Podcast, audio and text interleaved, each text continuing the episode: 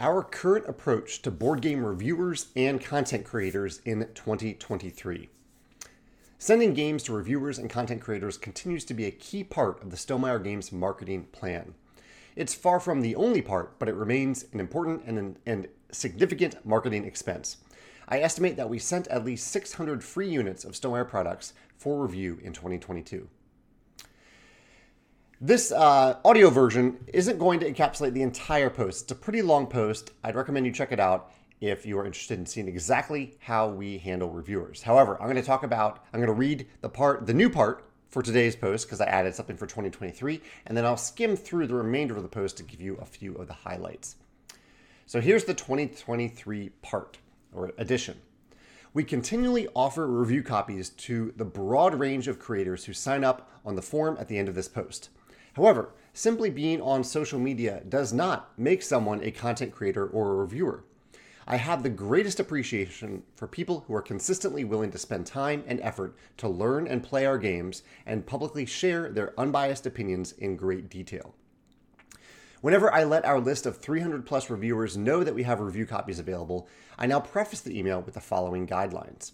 One, you do not already have a review copy or have an incoming review copy from Stonemaier Games for which you haven't posted substantial content. Two, you are available to, to feature the product you select in the next few months. Three, you don't already have easy access to the product. And four, if you choose an expansion to review, you already own or have access to the core game. Content creators had a lot of games to choose from, from in 2022, and I'm grateful for those who featured Stonemaier products. I hope they continue to seek joy in games, opposed to it feeling like a task or a chore. This is all about having fun and adding value to your audience, not amassing views or likes through any means necessary.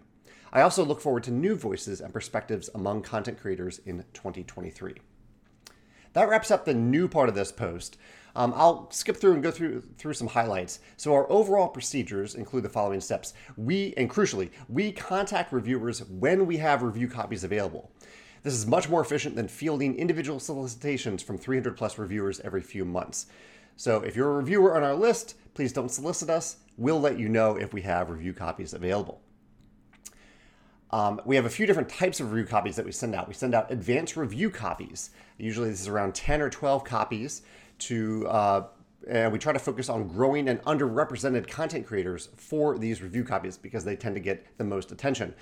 We also uh, provide a date for these reviewers when they can start sharing their primary content about the product, which is sometimes called an embargo date. The reason is that we do not want to rush these reviewers. We want them to have ample time to play the game, evaluate it, and compose their thoughts so the reviews can best serve their audience.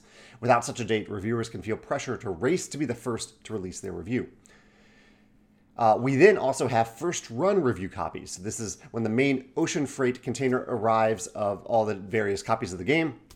We uh, send out an email to some reviewers, not necessarily all of them, but, but many of them, and mention that we have some review copies and we ask if they are interested and available. And typically, if there's more, more interest than we have copies, we cull that list down to around 24 to 48 people. We then also send out many copies, many, many review copies of reprints and kind of just games on an ongoing basis. This is because we don't want all the buzz and visibility of our products to only happen at the beginning of their lifespans. Uh, we want that to be an ongoing thing. We want to inform people on an ongoing basis. Also, every now and then, I newly discover a reviewer that I hadn't heard of, and I really like their content, and I, I reach out to them and introduce myself, and I try to offer people something of value when I introduce myself, and so I offer them a review copy.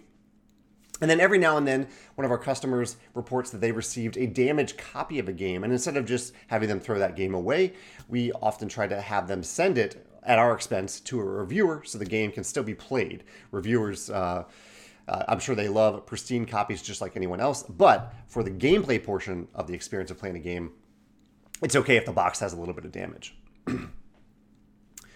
I'll now skip to a, uh, the, just the bylines of uh, the remaining content in this post. I won't go to detail. I'll just read the, the bolded part.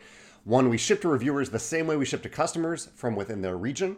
We don't charge reviewers for our review products, nor do we pay reviewers. We don't charge reviewers for the shipping or the product itself. Um, notably, I don't read, watch, or listen to reviews of Stonemaier products. The reason for this is that I want to remain as impartial as possible when I select reviewers, and I want reviewers to feel like they can be completely impartial when they share their opinions, not like I'm looking over their shoulder or not feel that way. I consume a lot of review, review content, just not for our games. Um, so I want to make it clear that I it's not that I ignore all reviews. I watch a lot of reviews. I like learning about games and I learn about it from content creators all the time, just not for our games. And I still try to learn about our games from our customers, our playtesters, and if a reviewer has something really important that they want to share with me, I have an open door policy. They can come to me and say, "Hey, Jamie, I really want you to know this about my experience with the game in case you want to learn from it." I have a distaste for consistent ne- negativity and references to hype. So this is the only area where I remain at least maybe a little bit partial about reviewers. If it is a reviewer who focuses on um, negativity, hype, and even just clickbait, um, I tend to tune out that reviewer. I stop following them as a as a as a viewer, and I also tend to stop sending them games as well because I want to I want to uplift the reviewers that don't seek to hate on stuff all the time, even though I do respect reviewers sharing their opinions about things that they both like and dislike. Just the focus on negativity that I dislike. Uh, brand new reviewers, I, I, if you're if you're excited to start a uh, tabletop review channel or, or podcast, I highly recommend that you focus on games that you already have access to to build up that content, build up your voice, build up your format before reaching out to a publisher and asking for a free game. I also recommend that reviewers offer permanent discoverability. Um, specifically, if you are going to post content about something, if you post a review on, say, Instagram, that review is going to disappear from Instagram feeds fairly quickly. So I also recommend posting on a blog or Board Game Geek or doing an audio podcast like I'm doing right now, um, reading it out loud to people, or uh, even on YouTube is a great place to put content because it's there forever, and it doesn't really matter the day that you posted it. It matters uh, how you share it and when you share when you share it. I also talk a, a little bit about what's featured content versus just something that's really quick and, and transient.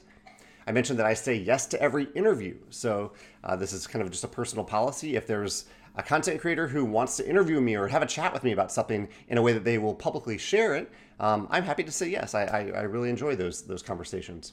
And also, I talk about how I'm also a content creator. Um, I create a blog. I create this this audio version of the podcast. I have a YouTube channel. I talk about games a lot, and I wanted to note that um, I found a format that worked for me. I didn't want to review games, rather, I just wanted to talk about my favorite mechanism in games. I wanted to talk about it from a game design perspective.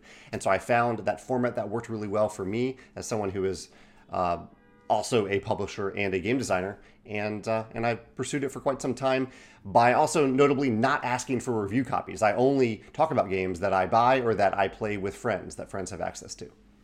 There's more in the post. There's a lot here. Um, if you're interested, check out the written version of the article. And uh, I look forward to hearing your thoughts if you care to share them in the comments of that article. Thanks.